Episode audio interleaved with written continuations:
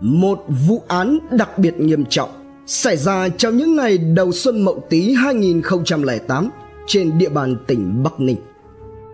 Một bà trùm nhan sắc, lanh nọc với sự ảo tưởng bản thân đã tạo ra trò thanh toán không khác gì với xã hội đen, mafia trong phim ảnh khi mà tuổi đời còn rất trẻ. Một hành trình phá án với rất nhiều sự khó khăn, vất vả, cùng với đó là sự đồng lòng của dân, quân, nhiều tỉnh thành trên cả nước trải dài từ Bắc vào Nam. Một cuộc truy bắt với những bóng mờ tội phạm để lại không dễ gì lần ra manh mối và tóm gáy bọn chúng. Những bản án thích đáng đã được tuyên. Tiếp nối phần 1 Với một ổ nhóm bốn đối tượng đều là những kẻ ăn chơi chắc táng, quen hưởng thụ. Liệu chúng còn chạy trốn được bao lâu nữa? Hành trình truy bắt và đấu tranh với tội phạm của các cán bộ chiến sĩ sẽ tiếp diễn như thế nào? Bản án dành cho từng tên sẽ ra sao? Sự thật đằng sau vụ án đặc biệt nghiêm trọng này như thế nào? Hãy cùng Độc Thám TV đi sâu vào tìm hiểu vụ án này. Xa lưới Hơn nửa tháng trời, từ Bắc Ninh đi qua hàng loạt các tỉnh thành với chiều dài trên 2.000 km. Nhưng các anh vẫn chưa thể quay về vì trước lúc lên đường các anh đã nhận được mệnh lệnh của ban giám đốc công an tỉnh bằng mọi giá phải bắt cho băng được hung thủ và bởi đó là trách nhiệm của người chiến sĩ công an nhân dân trước nỗi đau của thân nhân người đã khuất. Đến Vũng Tàu, tổ điều tra đã tích cực phối hợp với công an địa phương lên phương án truy xét các khách sạn, nhà nghỉ, các vũ trường nhằm phát hiện bóng dáng của hung thủ. Trong khi các trinh sát công an Bắc Ninh và công an địa phương đang quyết liệt dò tìm ở Vũng Tàu thì tại thành phố Hồ Chí Minh, Trung tá Nguyễn Duy Dũng, đội trưởng đội truy nã phòng PC 45 công an thành phố Hồ Chí Minh khi đó đã được phân công trực tiếp chỉ huy tổ trinh sát tích cực săn lùng tin tức các đối tượng. Từ thông tin của tổ truy xét công an tỉnh Bắc Ninh về Phùng Quỳnh Trang, một tay anh chị chuyên cung thuốc cho dân chơi, các trinh sát nhận định chắc hẳn giới phi pháp hoạt động tại các vũ trường sẽ biết ít nhiều về kẻ này, thế nên các anh quyết định xâm nhập. Và đúng như dự đoán, khi mà trinh sát Đỗ Ngọc Anh lấy ảnh của Trang chia ra thì một tay chơi giật dẹo đã nhận ra ngay được bà chị đặc biệt này của hắn. Theo cung cấp của tay chơi này, Trang đã nhiều lần buôn bán tại địa bàn thành phố Hồ Chí Minh và ông bồ Tây của ả cũng đang có mặt tại đây. Tuy rằng nguồn tin rất mong manh, song bằng các biện pháp nghiệp vụ, trinh sát đã tìm được địa điểm mà vị chuyên gia này đang tạm trú, đó là tại một khu nhà cho thuê sang trọng ở phường Phạm Ngũ Lão, quận 1, thành phố Hồ Chí Minh. Đúng 8 giờ sáng ngày 19 tháng 3, các trinh sát đến khu vực thuê nhà của vị chuyên gia dầu khí. Qua dò hỏi từng người dân ở trong khu vực thì quả là không uổng công bởi vì khi chỉ cần nhìn thấy tấm ảnh của Trang, một người công dân có trách nhiệm tại nơi đây đã cho biết vào chiều ngày 18 tháng 3, người này có thấy cô gái trong ảnh đang đi cùng với một ông Tây. Sau khi xác định được chính xác là căn nhà mà ông chuyên gia dầu khí thuê các anh đã nhanh chóng nắm được thông tin. Vào sáng ngày 19 tháng 3 vị chuyên gia đó đã đi làm. Còn căn nhà thì đóng cửa im lìm, người ở trong nhà cũng chưa có ai ra ngoài. Như vậy là ngay lập tức, việc kiểm tra hành chính căn nhà thuê đã được tiến hành. Mở cửa căn nhà, trước mặt các trinh sát là một người con gái còn rất trẻ. Cho dù là nghe rõ ràng yêu cầu, đưa giấy tờ để đăng ký tạm trú, thế nhưng cô gái đó lại không đáp ứng và chỉ trả lời. Việc đó để chồng tôi về Tôi không biết. Các ông đi ra ngoài đi. Cẩn thận quan sát. Cho tới khi xác định cô gái này chính xác là đối tượng Phùng Quỳnh Trang, Các trinh sát lúc này mới rút ra thẻ ngành và nghiêm giọng nói, Chúng tôi là cảnh sát hình sự công an thành phố Hồ Chí Minh. Phùng Quỳnh Trang, Cô đã bị bắt. Đáp lại lời nói đanh thép đó, Trang không bất ngờ Tỏ ra thở não và nói, Em biết rồi cũng sẽ có ngày này, Nhưng không ngờ lại kết thúc nhanh đến như vậy chọn mẹ sau khi cha được tay Phùng Quỳnh Trang vào còng số 8 và đưa lên xe, Chiếc ô tô lách qua dòng người tấp nập đưa Trang về trụ sở đội truy nã. Ngay tại đây, Trang được tiến hành làm việc lấy cung ngay lập tức. Khi nghe các trinh sát động viên, thuyết phục, Thì Phùng Quỳnh Trang cúi đầu im lặng rồi bất giác ngước lên hỏi. Cháu khai rõ thì có được giảm tội không? Ngay lập tức các điều tra viên đã đẩy ly nước về phía Trang, Tiếp tục cuộc hỏi cùng với những lời động viên thuyết phục, Được giảm nhẹ hay không, Tùy thuộc vào sự khai báo thành khẩn và sự hợp tác tốt của cô. Tên đồng bọn Nguyễn Trọng Hiếu đang ở đâu? Thế rồi cũng từ đây, Trang bắt đầu thành khẩn khai báo Thế nhưng trên cả, Với gương mặt nhỏ, gầy, Ánh mắt sắc sảo, lạnh băng Và thái độ lạnh lùng thản nhiên Chàng biết không thể chối bỏ được tội lỗi của mình Nên đã khai báo rành mạch Nhưng không có lấy một chút ăn năn hối cải Đến tận cái lúc bị bắt Phùng Quỳnh Trang vẫn còn thản nhiên Cho rằng nạn nhân bị như thế là đúng Bởi đã không sòng phẳng trong chuyện làm ăn Rồi Thị cho biết Vào mấy ngày trước Trang và Hiếu cùng nhau lẩn trốn và sống tại một khách sạn trên địa bàn quận Phú Nhuận, thành phố Hồ Chí Minh. Tuy nhiên sau đó thì Trang đi tìm và chuyển đến sống cùng ông Bồ Tây. Còn về Hiếu thì Trang không liên lạc lại nên cũng không biết có còn ở khách sạn đó nữa hay không. Từ lời khai của Phương Quỳnh Trang, các điều tra viên đi đến nhận định rằng tên Hiếu hiện vẫn còn đang lưu trốn tại địa bàn thành phố Hồ Chí Minh. Theo đó, các trinh sát lại tiếp tục săn lùng tung tích của đối tượng lần thật từng dấu vết đầu mối thì cho đến cuối cùng cuộc vây bắt đối với Nguyễn Trọng Hiếu đã sẵn sàng tung quân triển khai với một bản kế hoạch hết sức tỉ mỉ. 10 giờ sáng, quán cà phê cao cấp Widows gần công viên thống nhất quận 1 thành phố Hồ Chí Minh tấp nập khách ra vào. Thiếu tá Dũng cùng với các trinh sát bí mật đã phong tỏa khu vực. Thời gian cứ thế lặng lẽ trôi đi trong sự chờ đợi căng thẳng của các trinh sát. Và khi mà kim đồng hồ chỉ đúng 10 giờ 25 phút Nguyễn Trọng Hiếu xuất hiện Khi gã đi thẳng vào trong quán thì đó cũng là lúc bị các trinh sát chặn lại và bắt giữ ngay khi bị đưa về trụ sở công an để làm việc Hiếu đã nhanh chóng viết bản tường thuật và khai nhận toàn bộ hành vi vi phạm pháp luật của mình cùng đồng bọn gây ra. Rồi đúng 18 giờ ngày 20 tháng 3, chiếc chuyên cơ của hãng không Vietnam Airlines từ sân bay Tân Sơn Nhất, thành phố Hồ Chí Minh đã đáp xuống sân bay Nội Bài, Hà Nội. Từ trên máy bay đó bước xuống, có một tổ công tác phòng cảnh sát điều tra tội phạm về trật tự xã hội PC14 công an tỉnh Bắc Ninh áp tải theo hai đối tượng Trang và Hiếu về tỉnh Bắc Ninh tiếp tục điều tra làm rõ vụ án. Sau đó không lâu, trước sự truy lùng quyết liệt của lực lượng công an, Khúc Ngọc Hiệp cũng đã ra đầu thú. Tiếp tục căn cứ vào lệnh truy nã của cơ quan điều tra công an tỉnh Bắc Ninh đội 5 phòng cảnh sát điều tra công an thành phố Hải Phòng đã thông qua gia đình và các mối quan hệ khác của Trần Đức Thủy kêu gọi y ra đầu thú. Kết quả là vào lúc 8 giờ sáng ngày 26 tháng 4 2008, Trần Đức Thủy đã tới trụ sở cơ quan cảnh sát điều tra tội phạm về trật tự xã hội công an thành phố Hải Phòng để đầu thú. Cũng ngay tại cơ quan điều tra, Thủy đã khai nhận về toàn bộ diễn biến hành vi vi phạm pháp luật hết sức dã man của bản thân mình cùng với Phùng Quỳnh Trang, Nguyễn Trọng Hiếu và Khúc Ngọc Hiệp. Ngay sau đó, cơ quan cảnh sát điều tra tội phạm về trật tự xã hội công an thành phố Hải Phòng đã chuyển giao đối tượng Trần Đức Thủy cho công an tỉnh Bắc Ninh để tiếp tục điều tra, hoàn chỉnh hồ sơ và đưa các đối tượng ra xét xử trước pháp luật. Thanh Toán. Sau khi vụ án được làm rõ và phá giải, thì đó cũng là lúc mà toàn bộ tội ác của bốn kẻ mất nhân tính, cầm đầu là Phùng Quỳnh Trang, đã bị phơi bày trước ánh sáng, chấn an dư luận quần chúng nhân dân và vững niềm tin vào lực lượng công an. Theo đó thì Trang và Hiếu đã từng có 3 lần lên Lạng Sơn để lấy hàng. Cụ thể thì địa điểm giao dịch của Trang với những kẻ phạm tội ở phía bên kia biên giới là ở cửa khẩu Tân Thanh, tỉnh Lạng Sơn.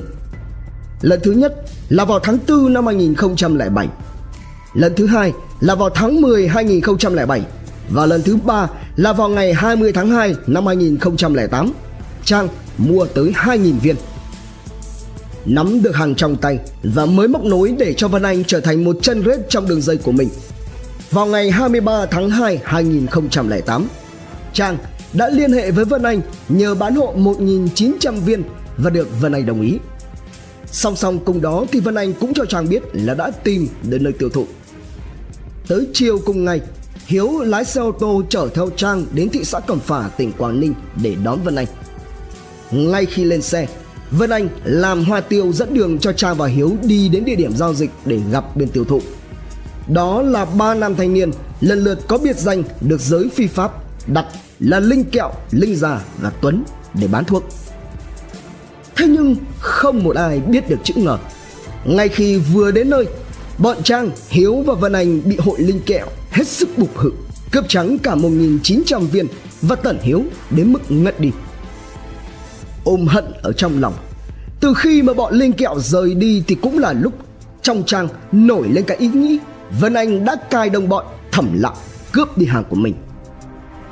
Bốn ngày sau đó, vào ngày 27 tháng 2, Trang rủ thêm Trần Đức Thủy và Khúc Ngọc Hiệp đi cùng Nguyễn Trọng Hiếu và mình lên Hà Nội với mục đích là tìm bắt Vân Anh để tra khảo cho ra ngọn ngành.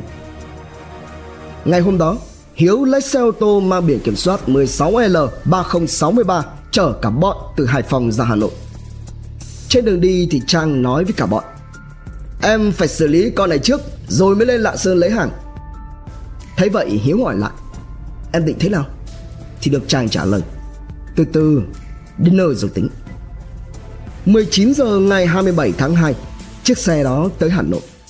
Trang móc ví lấy điện thoại ra, Gọi cho Vân Anh, Bảo rằng muốn gặp cô để bàn chuyện làm ăn mới. Thua kèo này ta bài kèo khác.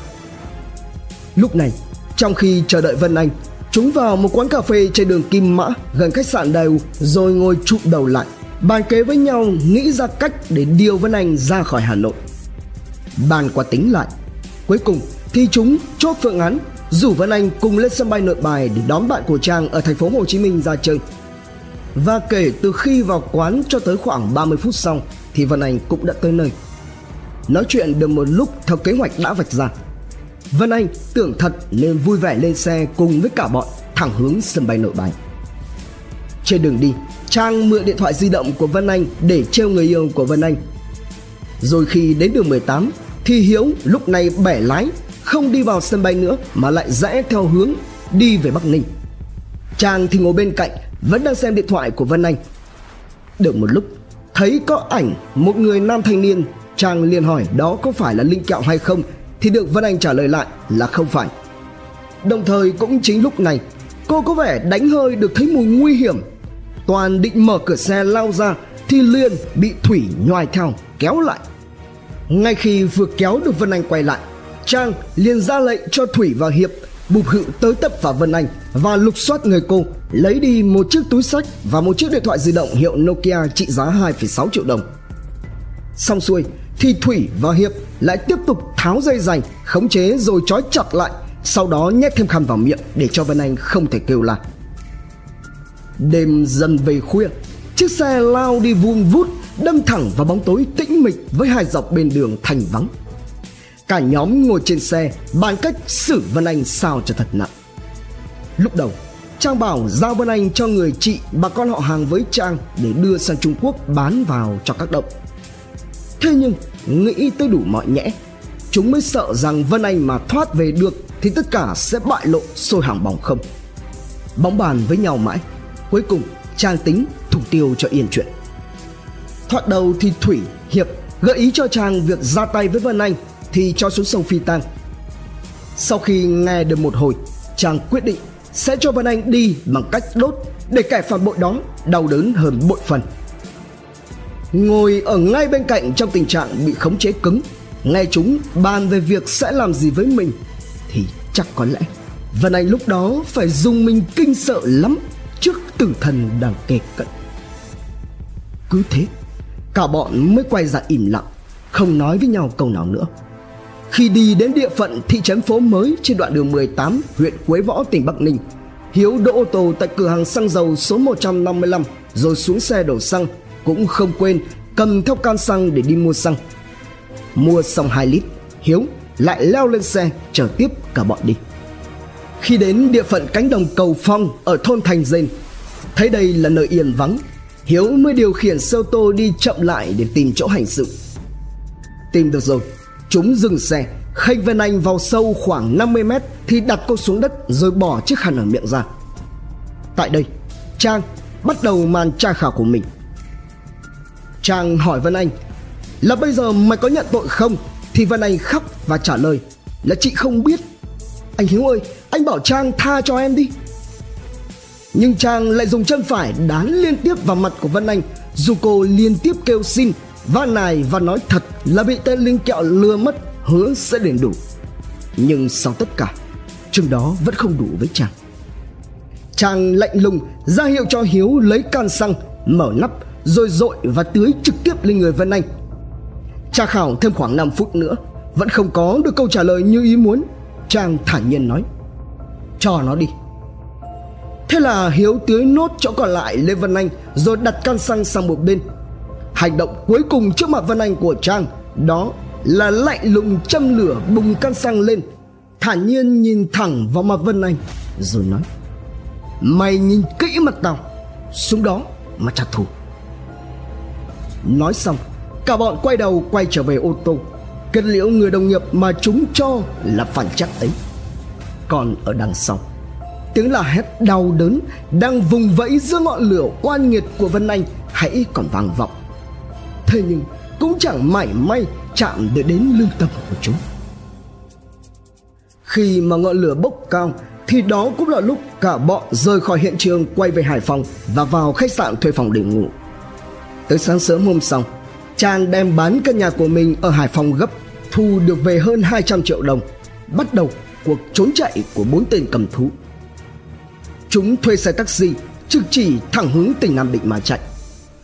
Rồi sau vài ngày xả hơi Bốn tên lại tiếp tục thuê xe đi tiếp vào trong Vinh Rồi tới Huế, Nha Trang, thành phố Hồ Chí Minh, Cà Mau, Vũng Tàu Sau đó quay ngược trở về lại thành phố Hồ Chí Minh. Cứ tới mỗi địa phương là chúng lại dừng lại ở đó vài ba ngày để mà ăn chơi, du lịch, thăm thú cũng đủ cả. Trong cả cái hành trình ấy, Trang là người đều bao ăn ở, bao chơi bời cho cả bọn. Chúng không có lấy một chút ân hận, sợ hãi hay là dây dứt về tội lỗi mà mình đã gây ra. Ở chặng đường cuối từ miền Tây quay trở về thành phố Hồ Chí Minh, chúng lúc này chia thành hai nhóm để trốn chạy. Trang đưa cho Thủy và Hiệp tổng cộng 40 triệu đồng để hai tên này quay ra Bắc. Còn Trang và Hiếu thì tiếp tục lưu trốn tại khách sạn ở quận Phú Nhuận. Tới chiều ngày 17 tháng 3, Trang tạm biệt Hiếu, chuyển đến sống cùng ông Tây cho đến khi bị bắt. Trước ngày xét xử Sau khi hoàn tất thủ tục chờ ngày xét xử, Phùng Quỳnh Trang được đưa tới trại tạm giam công an tỉnh Bắc Ninh. Thời gian đầu khi mới vào trại tạm giam, Phương Quỳnh Trang tỏ cái thái độ ngang ngạnh, bất hợp tác. Quen sự ăn chơi sung sướng, Nên suốt những ngày đầu bị tạm giam Phùng Quỳnh Trang gần như không thèm động đến thức ăn theo chế độ của trại. Chỉ cho đến khi được các cán bộ quản giáo và các cán bộ điều tra nhẹ nhàng khuyên giải, Thì Trang mới dần thay đổi thái độ, Tỏ ra ngoan ngoãn và biết điều hơn. Và đó cũng là lúc Trang bắt đầu chịu ăn các đồ ăn thức uống trong trại, Cư xử biết điều lễ phép và thành khẩn hơn. Có những lúc ngồi suy nghĩ lại về tội lỗi của mình, chính chàng cũng phải giật mình thon thót giữa đêm về những tội ác mà mình đã gây ra. Và cũng chính chàng đã hủy hoại toàn bộ tương lai và hạnh phúc của cuộc đời mình. Nhưng sự ân hận này đã là quá muộn màng bởi những tội lỗi của chàng và đồng bọn gây ra đã khiến cho chúng không thể tránh khỏi cái kết cuối cùng cao nhất. Trước ngày bị đưa ra xét xử, Chàng mới chợt hiểu rằng Mình khó lòng thoát được đoạn kết, Thế nên đã học lấy cái cách chấp nhận điều đó Ngay trước khi nghe tòa tuyên án. Điều duy nhất, chàng ăn năn, Dày dứt và không yên lòng trước khi đền tội Là chính là đứa em gái nhỏ ruột thịt Mà chàng lúc nào cũng yêu thương hơn cả bản thân mình. Quay ngược trở lại quá khứ tội lỗi và trắc táng của mình, Chàng nhớ như in khi có được tiền trong tay, người mà chàng nghĩ đến nhiều nhất là đứa em gái. Chàng thường xuyên về thăm em.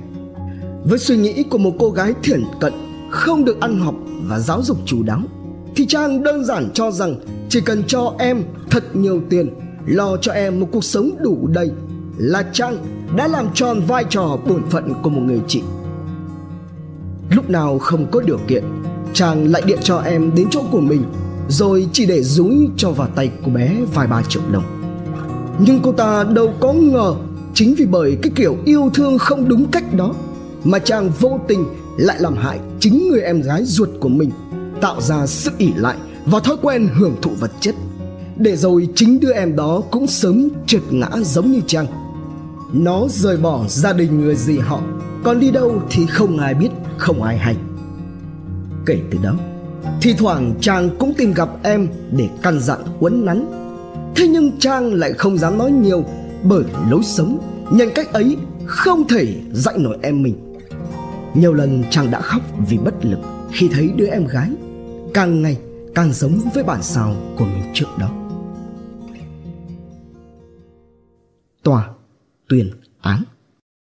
Ngày 14 tháng 11 năm 2008 Tòa Nhân dân tỉnh Bắc Ninh mở phiên tòa xét xử sơ thẩm bị cáo Phùng Quỳnh Trang cùng ba đồng bọn lần lượt là các bị cáo Nguyễn Trọng Hiếu, Trần Đức Thủy và Khúc Ngọc Hiệp.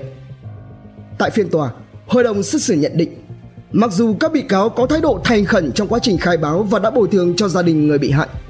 Cụ thể, bị cáo Trang bồi thường 50 triệu đồng, gia đình bị cáo Thủy bồi thường 6,5 triệu đồng, gia đình bị cáo Hiếu bồi thường 5,5 triệu đồng. Xong, hành vi của các bị cáo là đặc biệt nguy hiểm, cách thức hết sức man rợ nên tòa tuyên phạt bị cáo Phùng Quỳnh Trang mức án tử hình, bị cáo Nguyễn Trọng Hiếu mức án tù trung thân, bị cáo Trần Đức Thủy mức án 20 năm tù giam và bị cáo Khúc Ngọc Hiệp mức án 18 năm tù giam. Ngoài các hình phạt này, các bị cáo phải bồi thường cho gia đình người bị hại số tiền mai táng phí tổng cộng là 39,7 triệu đồng. Số tiền tương đương 60 tháng lương tối thiểu và chiếc điện thoại di động trị giá 2,6 triệu đồng. Nhận về mức án tử hình cho tội lỗi của mình, phía sau vành móng ngựa, bị cáo Phùng Quỳnh Trang vẫn thản nhiên, mặt không có lấy một chút biểu cảm. Gieo gió ắt gặp bão. Phùng Quỳnh Trang có lẽ đã thấu hiểu được điều đó nên không hề tỏ ra bất ngờ về bản án cao nhất mà pháp luật dành cho mình. Những ngày cuối cùng Phùng Quỳnh Trang và đồng bọn đã phải trả giá cho những tội ác mà chúng gây ra. Trang phải nhận mức án cao nhất khi mới 20 tuổi đời cùng một vết nhơ tội ác không dễ gì tẩy xóa được. Có lẽ nếu được sinh ra trong một điều kiện sống tốt hơn, nếu được giáo dục tốt hơn nếu có bản lĩnh cứng cỏi hơn để không bị cuộc sống phù phiếm và cám dỗ làm cho thoái hóa biến chất, thì có lẽ chàng đã khác thế nhưng tất cả những cái nếu đó đều không bao giờ trở thành sự thực, và mọi thứ đối với trang đã trở nên quá muộn màng về đứa em gái, cô em mới chỉ 17 tuổi đầu của trang vác cái bụng bầu gần 4 tháng đến thăm chị, làm cho Trang suýt ngã quỵ. Nó đã bị những thằng bạn hư hỏng lợi dụng để rồi trở ra nông nỗi đó. Nhìn em gái mà lòng chàng quặn thắt. Giờ đây nó sẽ sống ra sao khi không có chị ở bên? Rồi ai sẽ chăm bẵm, nuôi nấng và giúp đỡ mẹ con nó trong cuộc đời này đây? Thương em, chàng đâm ra giận em gái bởi cô ta muốn bao bọc đầu tư cho em gái mình ăn học thành người Đời chị đã chẳng ra gì thì phải cứu lấy đời em nhưng không ngờ, Giờ đây Thì tất cả chỉ còn là hư vô. Cho tới tận khi Cô em gái đó có nguyện vọng xin được vào thăm chị mình lần cuối trước khi sinh con. Nhưng chàng từ chối. Kiên quyết không muốn gặp. Bởi vì hễ cứ nhìn thấy nó, Thì chàng chỉ có thêm đau lòng, Ăn năn và hối hận mà thôi. Thế rồi, khi đội thi hành án mở cửa phòng giam của một tử tù có tên là Nguyễn Văn Thủy 35 tuổi trú tại đình Tổ, Thuận Thành, Bắc Ninh để đưa đi thi hành án. Cái đêm hôm đó chàng đã thức trắng. Gặp cán bộ thụ lý, chàng mới nói rằng khi nghe thấy cứng cửa sắt rít lên trong đêm tối tiếng chìa khóa lạch cạch xương sống chàng lạnh buốt nghĩ rồi vào một đêm nào đó sẽ đến lượt mình chàng bỗng rùng mình không dám nghĩ tiếp nữa từ tối ngày hôm đó, bỗng dưng cô ta nghĩ đến nhiều về vân anh. Thấy việc làm của mình thật là tàn nhẫn và dã man. Và cũng từ cái đêm đó, chàng lúc nào cũng tâm nguyện một điều, mong được một lần gặp bố mẹ của vân anh để nói cái lời xin lỗi thật lòng. Trên hết thì chàng biết, điều đó rất khó trở thành hiện thực, khiến cho cô ta phải thêm dây dứt ân hận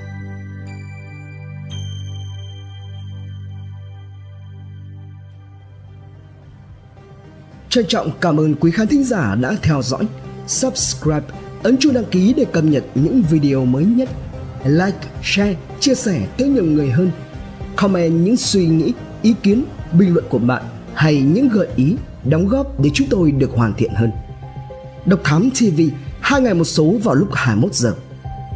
Nguồn tham khảo và tổng hợp: Công an Nhân dân Online, Dân trí, An ninh thủ đô, Công an thành phố Hồ Chí Minh, người đưa tin, người lao động cùng nhiều nguồn khác từ internet. Độc Thám TV.